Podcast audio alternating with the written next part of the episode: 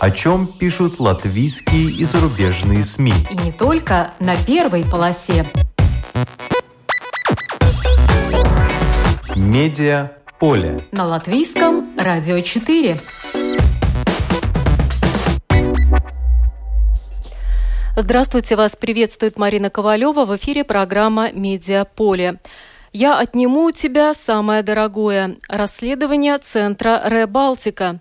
Муж убил дочь, чтобы отомстить жене, посмевшей уйти от мужа-деспота, а потом и сам покончил жизнь самоубийством.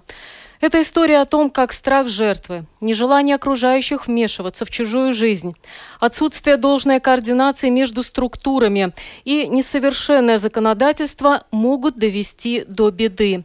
Полиция не дает статистику, сколько людей погибает в результате семейных конфликтов, но жертвы есть. Журналист Инесса Лепиня расскажет об исследовании по факту убийства, произошедшего в Краслове, которое она провела совместно с Илзе Вебере. Инесса Лепиня – наш гость сегодня в студии. Здравствуйте. Здравствуйте. «Вечные дети 2». На Латвийском радио и ЛТВ запущено продолжение проекта о проблемах семей, в которых растут э, дети с диагнозом, из-за которого они не могут быть самостоятельными.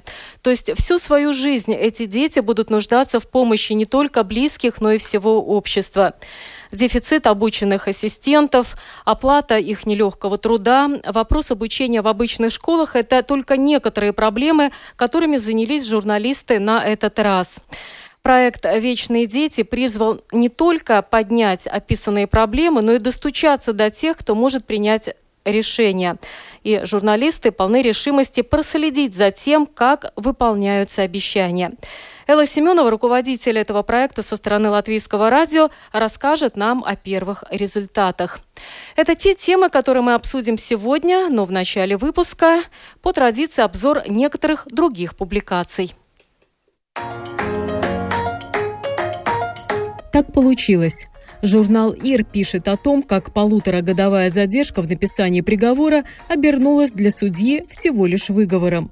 Не является ли судебная власть слишком щадящей по отношению к своим нарушениям, которые продлевают и без того длительные судебные процессы, задается вопросом издания, приводя подробности дела. Речь идет, например, о судье Хребтовой, которая работает судьей 25 лет, а дисциплинарное дело было возбуждено в связи с приговором по иску лизинговой компании банка о взыскании с некой женщины нескольких тысяч евро долга за машину, взятую в лизинг, и встречному иску. У судьи это было первое дисциплинарное дело против нее, что сама судья объясняет тем, что был трудный год, вначале не было времени написать приговор, а потом просто забыла, так как были и другие дела, большая нагрузка. Специально она, по ее словам, ничего не затягивала. Ир приводит и другой пример. Судья Малиновска, работая два года, но перед дисциплинарной коллегией предстала уже трижды – в срок она не успела подготовить 11 гражданских дел, за что на год ей понизили зарплату на 10%. Малиновская это решение обжаловала, и в итоге снижение зарплаты заменили выговором. С протезом не скрываясь. На улице ее провожают и восторженным взглядом, и критическим, а дети поражены, ведь у нее нога, как у робота – так начинается статья в журнале «Майя Свесис» о Дине Гринберге, которая в прошлом году вышла получать приз «Гордость Латвии» в платье, не скрывая свой протез, чем воодушевила и других не стесняться. В этом году Дина уже сама является членом жюри, и ей будет доверено выбрать людей, которыми Латвия может гордиться. Номинировать своих героев можно до 23 сентября на портале skaties.lv в разделе «Латвия Слепнумс». Что касается самой Дины Гринберги, то, потеряв ногу в результате тяжелой болезни, она выучилась в университете Страдания на технического ортопеда и работает в реабилитационном центре в Айворе, помогая другим освоить протезы, что непросто. Кстати, в Латвии государство оплачивает только более легкие протезы, без электронного коленного сустава, но функциональность электронного коленного узла помогает меньше ощущать вес – если финансы позволят денег купить подходящий коленный сустав для протеза, то она в следующем году примет участие в Рижском марафоне на дистанции 6 километров. Центральная тема журнала «Сыздена» – «Стройкультура для будущего».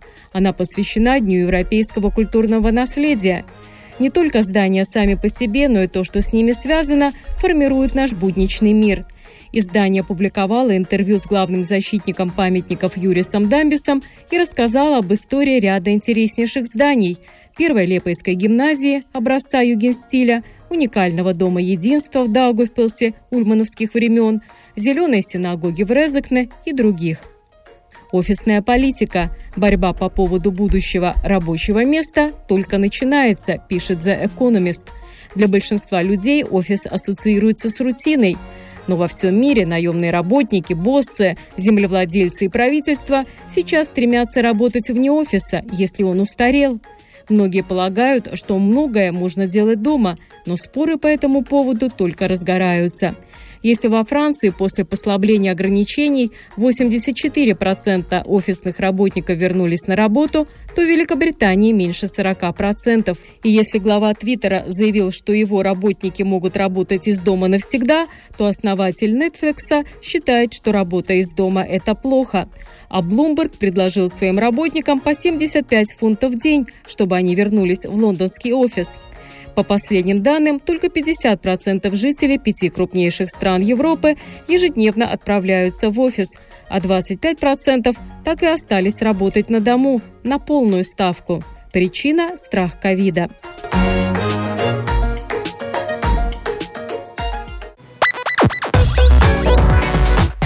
Медиа поле.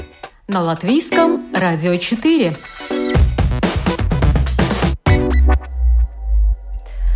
В одно воскресное утро мы с коллегой проснулись неприлично рано и полусонно отправились в Латгалы. Знали только, что во время пандемии там убили женщину. И ничего больше. Это строки из публикации в Фейсбуке на странице Инессы Лепени, журналиста Центра исследовательской журналистики «Ребалтика». Инесса Лепеня находится сейчас в нашей студии и готова нам рассказать, что побудило ее и Илза Вебера отправиться в путь на это непростое задание – выяснить обстоятельства трагедии, произошедшей в Краслове. Итак, вы действительно ничего не знали, прежде чем отправиться в путь практически? Ну, можно сказать, что практически ничего. Мы знали, что была убита женщина, мы знали, что это произошло в Краслове во время пандемии, Э, знали примерно, где искать в городе. Город небольшой, так что там не очень трудно было найти. Ну и так мы ехали, да, это вся информация, которая у нас была. А почему вас заинтересовал именно этот случай? Ведь mm-hmm. убийства совершаются, хоть и не так часто. Да, убийства совершаются, но не такие убийства, где убивают э, насильно женщин. Они не так уж э, не так уж много таких убийств. И так как Рыбалтика уже годами пиш, пишет об насилии в семье, мы поняли, что это насилие в семье, и хотели узнать, можно было ли это предотвратить. Предотвратить Предотвратить. Да. да. То есть это была главная э, цель на вот этом страшном случае э, показать, э, что привело к этому и что можно было бы сделать, чтобы этой беды не случилось. И вот вы приезжаете в этот город. Оказывает ли вам содействие, например, полиция или местные жители? Как вы выходите на след? Угу. Э, нет, полиция нам не, не, говорили, не говорила, что это за человек, который нам надо, который мы должны искать, потому что там как мужчина убил свою дочку и сам повесился, и там осталась, осталась только одна женщина с ребенком и его жена. Э, мы знали, что он перед тем, как повеситься, поджег дом. Так как городок маленький, мы искали дом, который он поджег. И э, так как можно найти информацию, кого это дом, можно искать, какие бизнесы у этого человека. И так по чуть-чуть мы собрали информацию и искали, где нам найти эту женщину, которую мы хотели найти.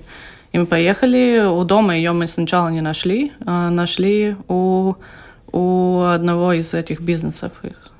То есть она была на рабочем э, месте, да, да, да просто да. потому что там была крыша над головой, и она или она выполняла какую-то работу. Она старалась э, собрать этот бизнес э, как-то, чтобы он не банкротировал. Чтобы не банкротировал.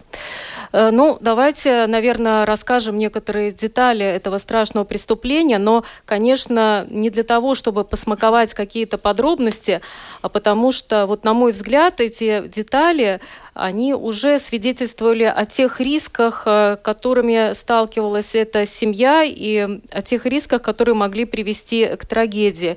Ну, начнем с того. Успешный мужчина, угу достаточно состоятельный, с деньгами, поехал в командировку в Беларусь, соседняя страна, угу. знакомится там с девушкой, которая намного моложе его. Да. Насколько, какая у них разница была в эм, возрасте? Эм... По-моему, 16 да, лет. ей было 15 или 18 лет. Да. Сколько ей на тот момент 15. было? То есть она была совсем такая юная девушка. Да. Он остановил машину, потому что он хотел спросить э, дорогу. И так они познакомились. То есть у них разница там, по-моему, 18 да, лет, да. и э, такую молодую девушку он, э, конечно, обаял. Соблазнил, да, он очень Даже... начитанный человек и очень умный, и он как-то, как-то она его влюбилась очень. Да, можно представить, э, первая любовь, привез ее в очень красивую страну, в Латвию, но вот здесь уже, как говорится, первый звоночек, потому что оказалось, что человек ведет двойную жизнь.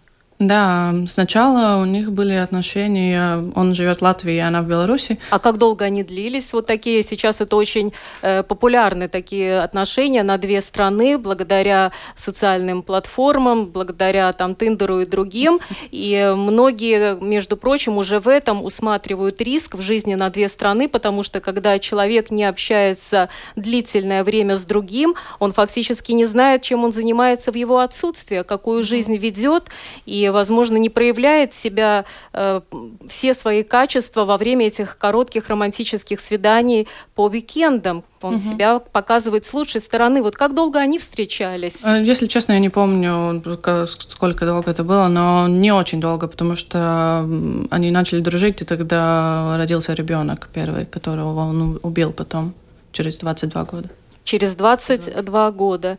То есть он привез ее в Латвию, выяснилось, что он вел двойную жизнь, да, да что у него была... Э, Уже семья и ребенок здесь, да. Жена, и, по-моему, даже двое деток да. у него были, да. Но э, как э, женщина, имя которой в вашей публикации, в вашем расследовании из, изменено, да, мы ее будем называть Елена.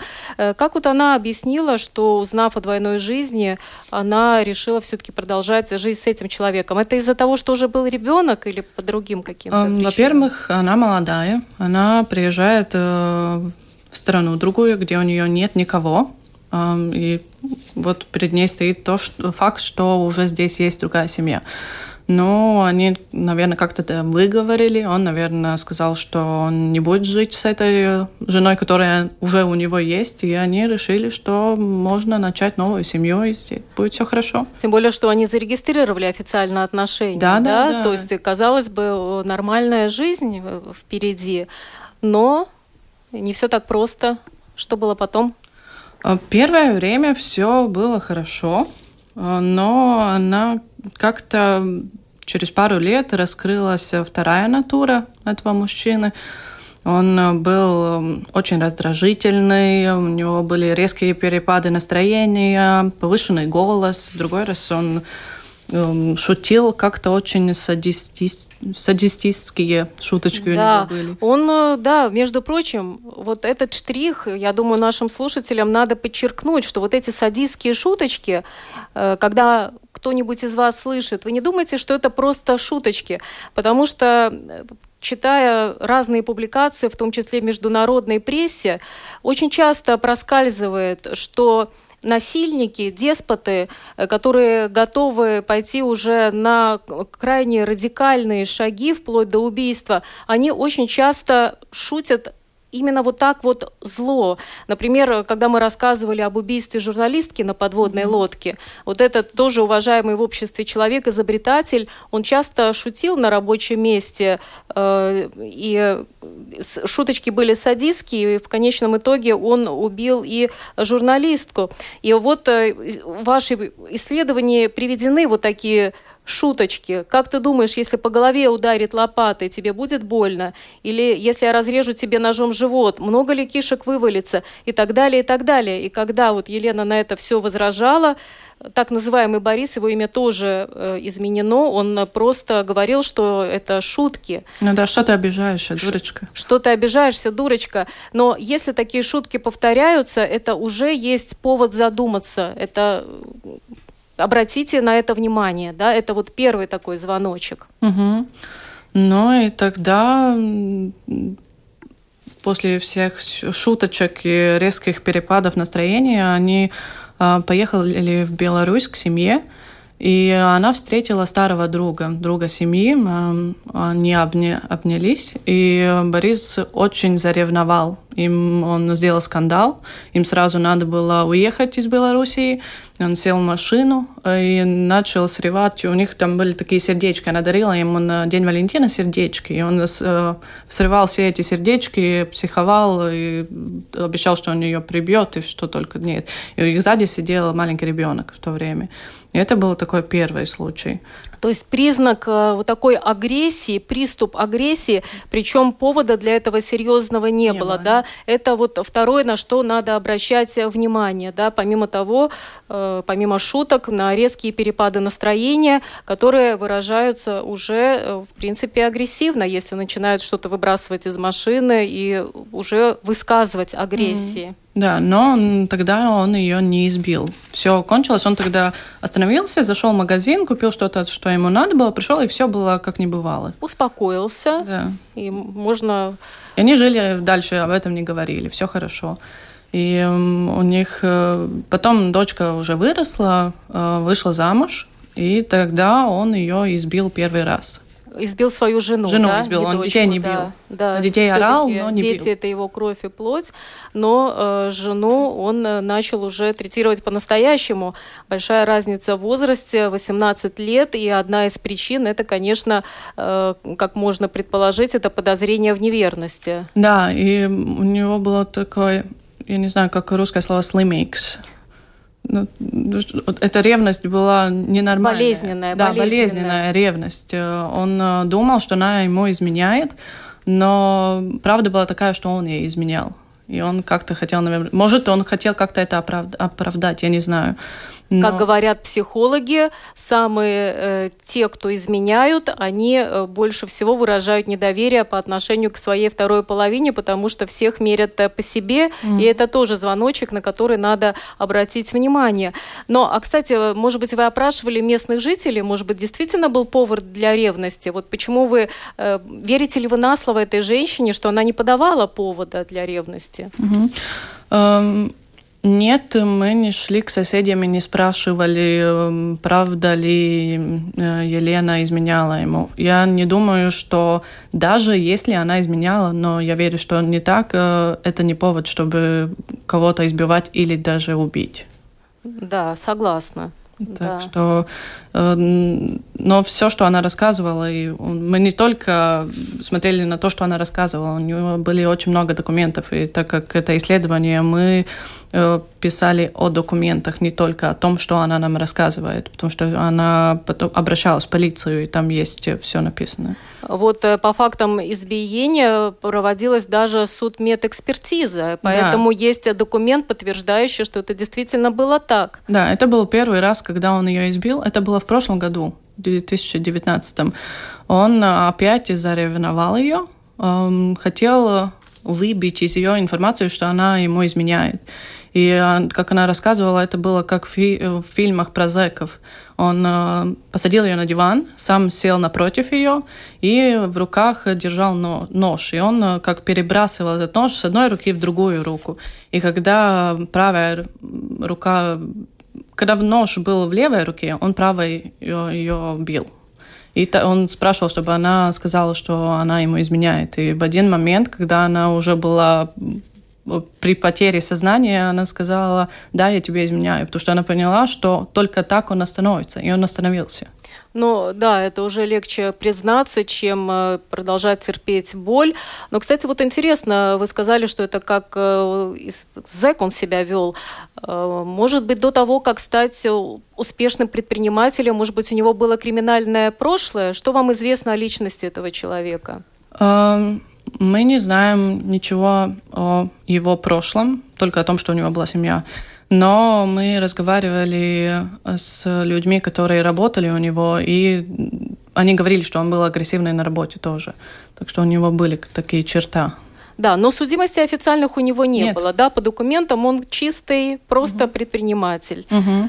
Но с этой судмедэкспертизой тоже не все так просто. Человек влиятельный, есть деньги, и, наверное, в документах э, не была отражена вся степень избиения, или это уже было следующий раз? Нет, это было вот этот раз. Потому что женщина жалуется, что ее избили тяжело, уже практически пытали, она была вынуждена признаться в том, чего наверняка не делала, а документ оказался Э, таким, что на основании этого документа Легкий. во всяком случае посадить в тюрьму или на хоть на какое-то короткое время его было невозможно, потому что там было написано, что это легкие телесные повреждения. Угу. Um... Я не знаю, в этом моменте я не знаю правду. То, что нам рассказывала Елена, э, что муж ей потом говорил, что он всех знает. И он э, знал всех, и что он подкупил судмедэксперта. Но мы обращались к этому судмедэксперту, и он говорил, что это не так, что он не будет э, рисковать своей карьерой.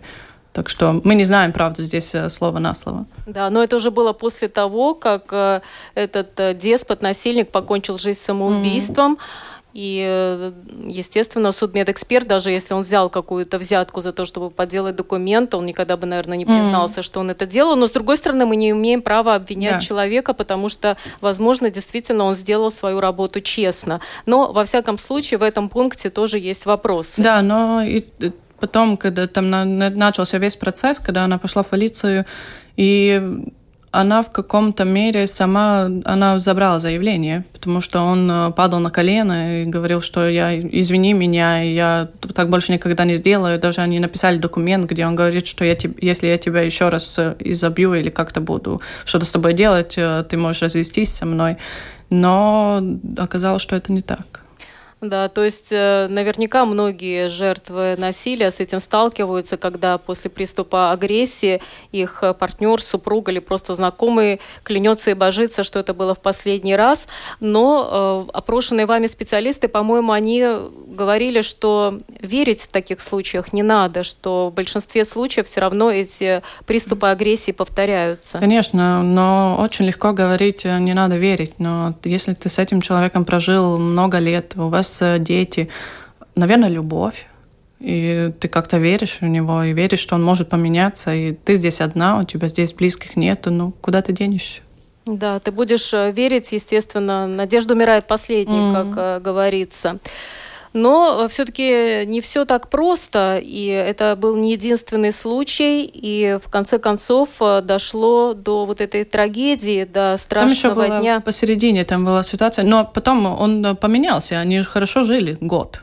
Целый год? Да, почти год они жили, все было хорошо, но потом э, опять они ехали э, на машине, и тогда он э, начал ее душить шарфом, который был на, нее, на, на угу. ней, потому что он опять думал, что она ему изменяет. И, а потом через год он опять был в Беларуси на курорте, он хотел подлечить нервы, как он сам говорил. И он приехал и сказал, что она его не так встретила. И он начал как-то ее... Он хотел ее достать из, из дома, он хотел куда-то с ней сходить э, вдвоем, или в подвал, или куда-то. И она поняла, что что-то неправильно. Он так никогда себя не ведет, и она поняла, что надо бежать. И она сбежала. И она сбежала в Ригу. Что эта женщина предпринимала, чтобы оградить себя и своих детей от э, законного мужа, но деспота, насильника? Угу. Что она делала, помимо того, что вот она сбежала? Ну, сначала она сбежала, что, так как первый раз она тоже сбежала, но потом вернулась назад, э, тогда она говорила, что муж нанял людей, которые за ней следили. Даже и, так? Да. И потом, Об этом поэтому... не было, кстати, мне кажется, в публикации. Да. Это очень интересно. Поэтому факт. в этот раз, когда она сбежала, она поменяла цвет волос, купила себе одежду, сумку, которая не ее стиль и чтобы ее ну, не, мож, не можно найти. И она сняла квартиру. Она не жила у дочки в Риге. Первый раз она жила у дочки в Риге. Но и тогда она потом шла в суд и хотела, чтобы они помогли ей, чтобы он не мог к ней как-то тувотес. Приближаться. Да, при, приближаться. приближаться. Но э, она обращалась э, за помощью, я так понимаю, и в Центр женских да. ресурсов Марта. Она обращалась и в суд но получила достаточно странный ответ из суда Латгальского предместья, потому что он дважды отклонял ходатайство э, прошения Елены о том, чтобы суд запретил мужу приближаться и к их дому в Краслове, и к ней, и к ее на тот момент несовершеннолетним детям. И вот э, я даже процитирую, пожалуй, мотивацию, почему суд отказал. Первый раз, потому что ходатайство было недолжным образом оформлено, а второй раз, вот такая цитата, Цель временной защиты от насилия – предотвратить насилие, которое происходит между сторонами в настоящем. Невозможно защитить от того, что происходило в прошлом. Да, он должен был ее избить еще раз, чтобы она получила это. То есть, несмотря на то, что уже были зафиксированные факты избиения, э, все равно суд э, счел, что этого недостаточно. Да, потому что это было в прошлом, год назад. Да, то есть потому что это было год назад, и, возможно, суд счел, что за год э, человек мог, мог измениться в лучшую сторону. Угу. Но такая вот страшная цифра, что мужчине назначили 4 месяца испытательного срока в свое время – и всего лишь год и месяц спустя он убил свою дочь, mm-hmm. на которой, которой на тот момент было уже э, 22 года. Да, это было после первого раза, когда она сама за, забрала заявку. Да, то есть он решил, э, как говорится в названии вашей статьи, отнять самое дорогое. Отнять mm-hmm. самое дорогое. И вот здесь тоже же было много настораживающих моментов, да, прежде чем э, дочь отправилась. Ее мама предупреждала, да, видимо, у матери э, не было спокойно на душе, что лучше не идти, но отец есть отец, и она отправилась. Э, да, там была я не знаю правильное слово, но интересная ситуация, так как Елена убежала, и она была в Риге, Борис по-всякому хотел как-то к ней к, достать контакт с ней, но она не контактировала с ним. И он э, позвонил э, своей дочке и сказал, приедь ко мне, я тебя перепишу. И он не сказал, что, Переп... или, или машину, или ну, какое-то имущество. Да, какое-то имущество. И одно утро Елена звонила своей дочке и говорит, ты где? Она говорит, я в поезде, я еду в Краслову. Я, Елена почувствовала себя плохо, я спрашивала, почему, почему ты туда едешь? И папа хочет что-то мне переписать. И Лена поняла, что ему нечего переписать. Э, там уже все, все было переписано на других э, людей. И она поняла, что он, ему нечего переписать, и она говорила дочке, не едь, ему нечего переписать, это какая-то ловушка. Но э, дочка ехала к папе, не к, на, не к убийце, ведь, и она все равно поехала. Да. И в этот же день он ее убил. Да, и последнее, что получил супруг этой э, девочки 22-летней, это смс о том, что у него электрошокер, да, это все покрыто тайной. Угу. Что это означает? Увидела ли она где-то в руках или где-то в комнате, но да, потому что вечером э, муж убитой девушки должен был приехать тоже в Краслав, он тоже там жил, и э, она ему просто прислала смс что у него электрошокер, но он уже, он спрашивал уже, что, ты, что это означает, но уже ответа не получил. А в ответ ему приш, прислали видео, что горит дом уже. Да, то есть он убил э, свою дочь, не будем рассказывать, как это произошло, сам покончил потом жизнь самоубийством, он э, повесился. Э, тяжелейшая, страшнейшая ситуация. Вот э, Елена, она сразу пошла с вами на контакт. Почему она решила рассказать все эти страшные детали? Угу. А, да, когда мы встретили Елену, перед нами стояла такая хрупкая маленькая женщина, и я не могла даже поверить, через что она прошла в это время. Но она сразу с нами заговорила, и она сама сказала, мы как-то договорились, что эта история должна быть рассказана, потому что она может помочь другим женщинам избежать этого. И только из-за этого она хотела это рассказать, не из-за публичности. Это никакая не хорошая публичность. Она просто хотела помочь другим женщинам. И вся вот эта история, она изложена на русском языке на портале rebaltica.lv. Там есть отдельно раздел на русском языке. Угу. Кстати, там есть э, также раздел, который посвящен именно семейному насилию. Это публикация, которая так и называется «Я отниму тебя самое э, дорогое». Э, чем она полезна? Потому что там, помимо этой истории есть несколько таблиц. Одна из них – это сигналы, то, на что люди должны обратить внимание, это э, что может свидетельствовать о насилии э, со стороны партнера.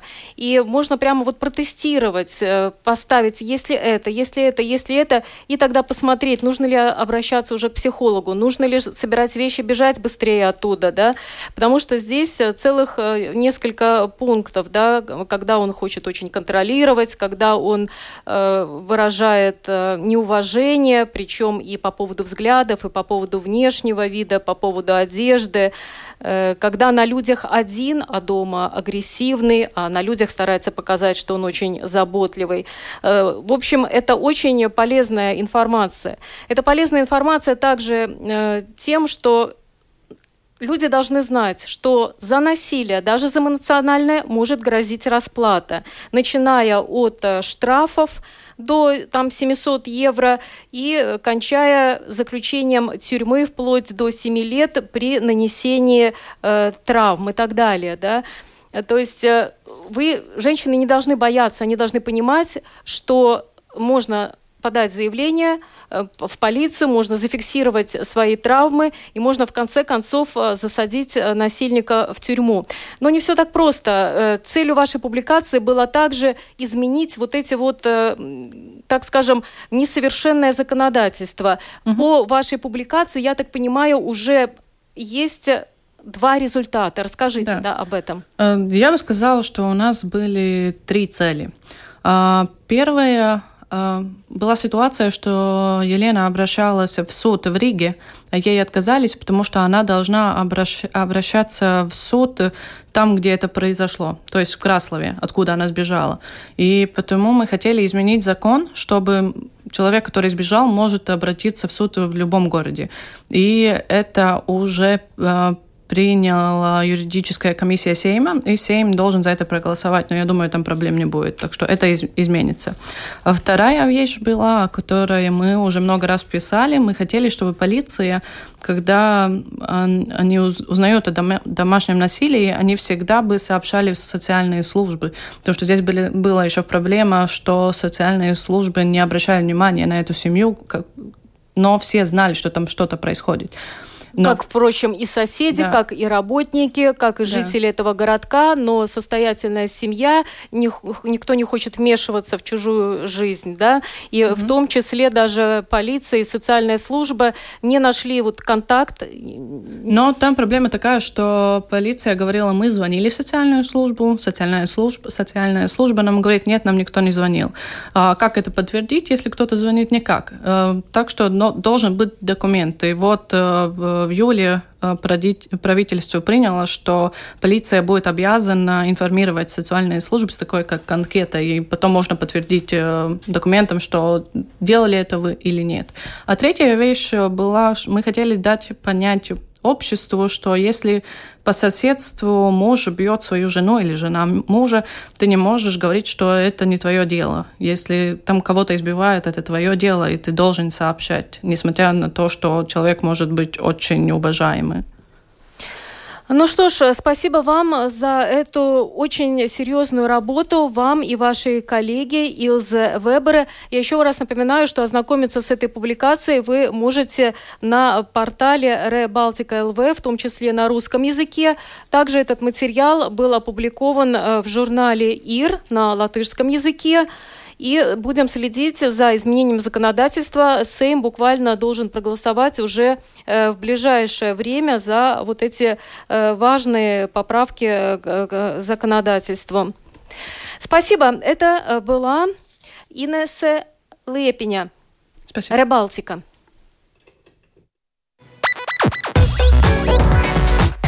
Медиа поле. На латвийском радио 4.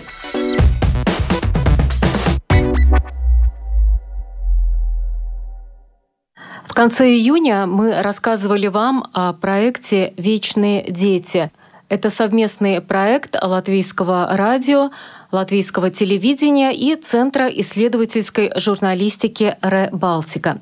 Тогда мы рассказывали о серии сюжетов, всего их было 13, о проблемах, с которыми сталкиваются семьи, в которых растут дети с серьезным диагнозом. Из-за этого диагноза ясно, что эти дети всю свою жизнь будут нуждаться в нашей поддержке, в поддержке общества.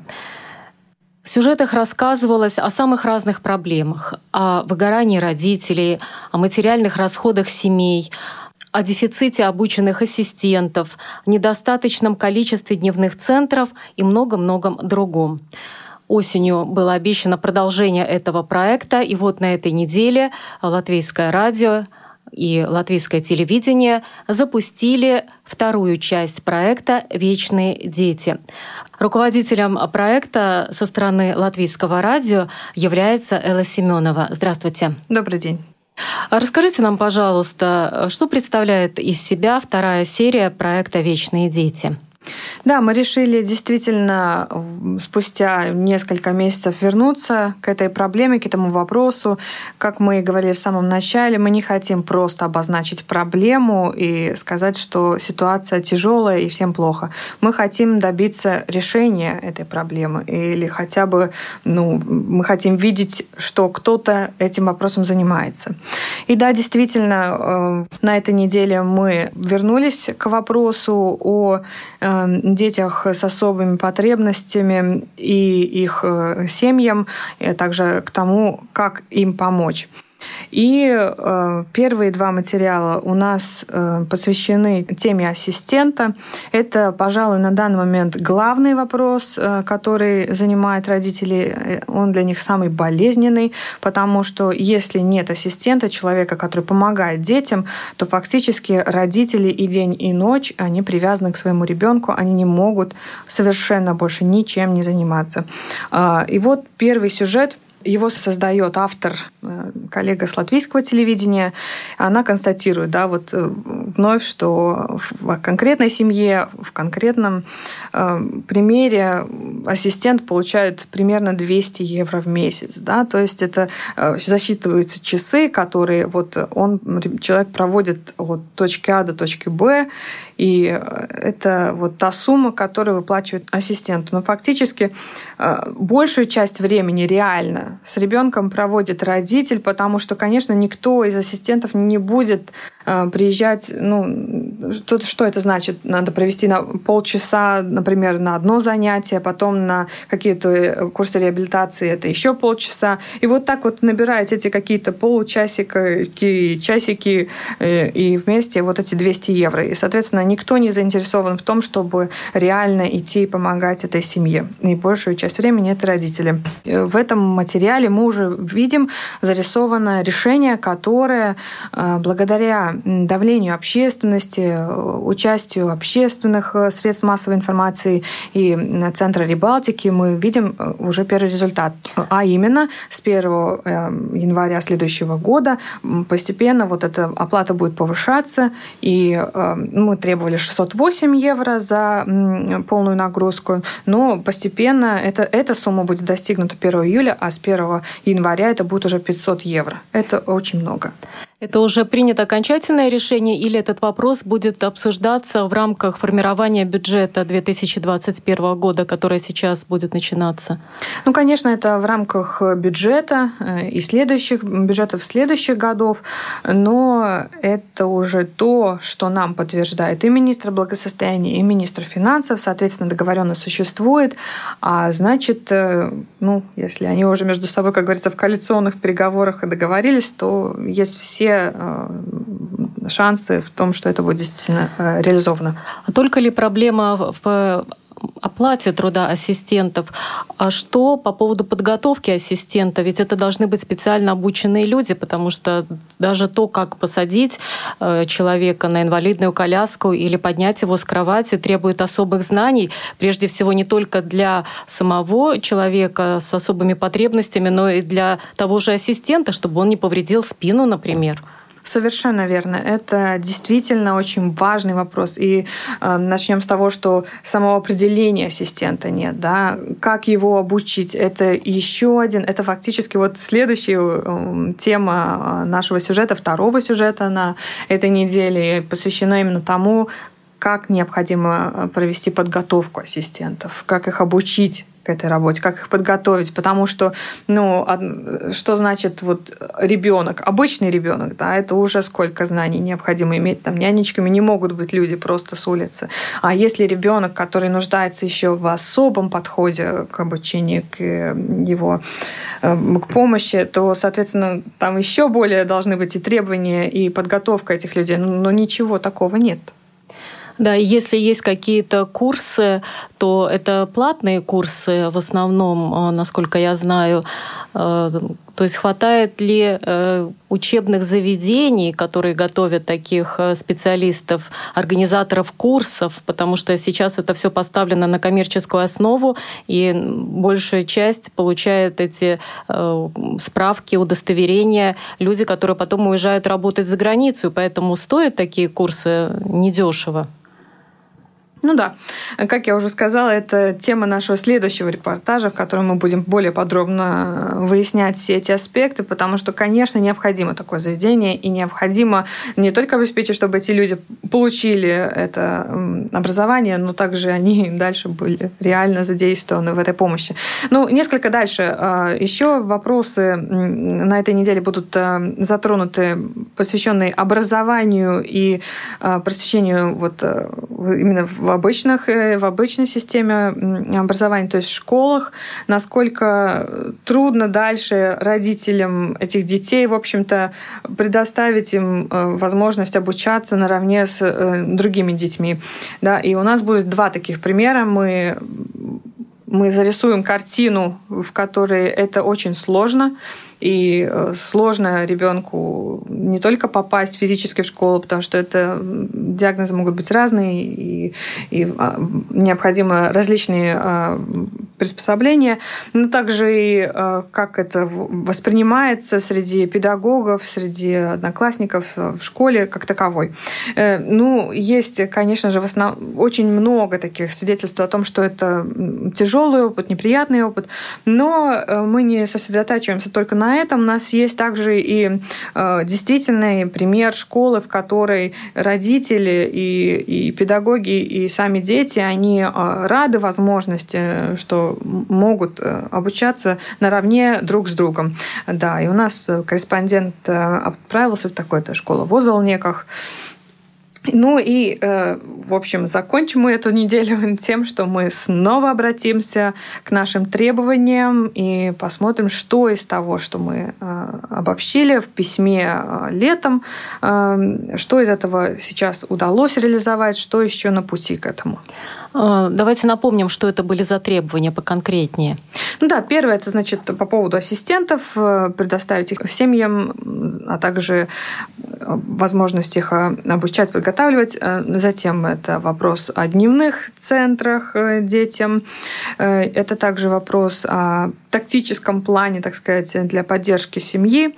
Ну и индивидуальная э, такой корзина услуг для, э, для семей э, с детьми с особыми потребностями. Ну и несколько слов, кто работал над этим проектом, над второй его частью. Это все тот же коллектив, это наши надежные журналисты э, со стороны латвийского радио Кристопс Фелдманис, со стороны э, латвийского телевидения это Вита Анстрате. Ну и мы поддерживаем также э, тесную связь с Центром Рибалтики и с Аньтой Ембергой. Но хочется отметить э, Кристопса Фелдманиса, потому что он э, получил э, диплом от Министерства здравоохранения за то, что поднимает актуальные темы в сфере здравоохранения. И он же в этом году получил приз как начинающий журналист Латвийской ассоциации журналистов. То есть начинающий, но очень многообещающий журналист работает в этом проекте. Совершенно верно, да. Это действительно человек, который, кстати говоря, не просто занимается журналистикой, как, ну, просто это лишнее слово в этом предложении. Он не только занимается журналистикой, но он здесь в каком-то направлении, но он действительно еще параллельно получает образование именно журналистики в сфере образования. Да, есть такое направление в университете имени Страдания. И действительно, как мы слегка так э, с улыбкой говорили, конкуренции в Латвии, к сожалению, в этом, в этом поле у нас не очень-то много. Поэтому действительно, а заслуга, кстати, и этот приз, он не именно Кристопса Фелдманиса, а Министерство Министерство здравоохранения выделило работу всей службы новостей Латвийского радио. Почему тогда поздравление получает именно Кристопс Фелдманис? Ну, потому что мы же понимаем, что это человек, который, если у нас возникает какой-либо вопрос по, в сфере вот в этой широкой области здравоохранения, да, начиная от того, какие тесты возможны в принципе проводить, чтобы определить, выявить COVID, какие проблемы в той или иной э, больнице, надо ли действительно проводить реформу, реорганизацию э, больниц. И если какие-то вопросы, то, поверьте, он всегда будет знать ответ. То есть даже если там нет однозначного ответа, то он скажет, почему вообще этот вопрос возник. А это очень много. Ну и Вита Анстрата, она тоже много лет проработала в службе новостей Латвийского радио и сейчас работает на ЛТВ и тоже имеет большие заслуги именно в расследовательских проектах. Можно упомянуть, один из них — это «Дети системы», нашумевший проект тоже Латвийского радио. Ну да, и я вижу, как она работает, с каким подходом. Да, этот человек не даст э, шанс э, политикам отступиться и сказать, ну, знаете, у нас в данный момент нет возможности, нет денег, нет ресурсов, мы не можем. Хотя проблем, согласитесь, сейчас у правительства более чем много. Когда и на каких платформах можно ознакомиться с второй серией проекта «Вечные дети»? Возможность услышать эти материалы, посвященные э, теме вечных детей, а, есть э, на латвийском радио, включая утром в 7.50 или э, в 12 часов. В повторении это будут сюжеты в обычном формате.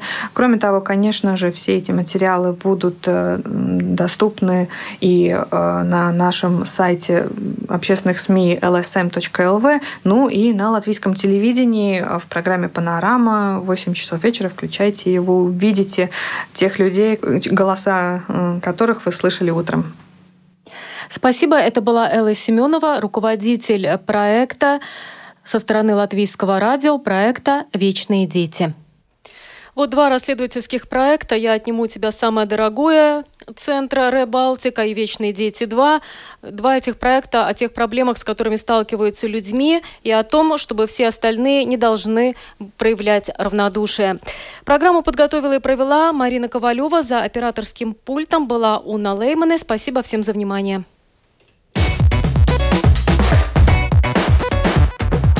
О чем пишут латвийские и зарубежные СМИ. И не только на первой полосе. Медиа поле. На латвийском радио 4.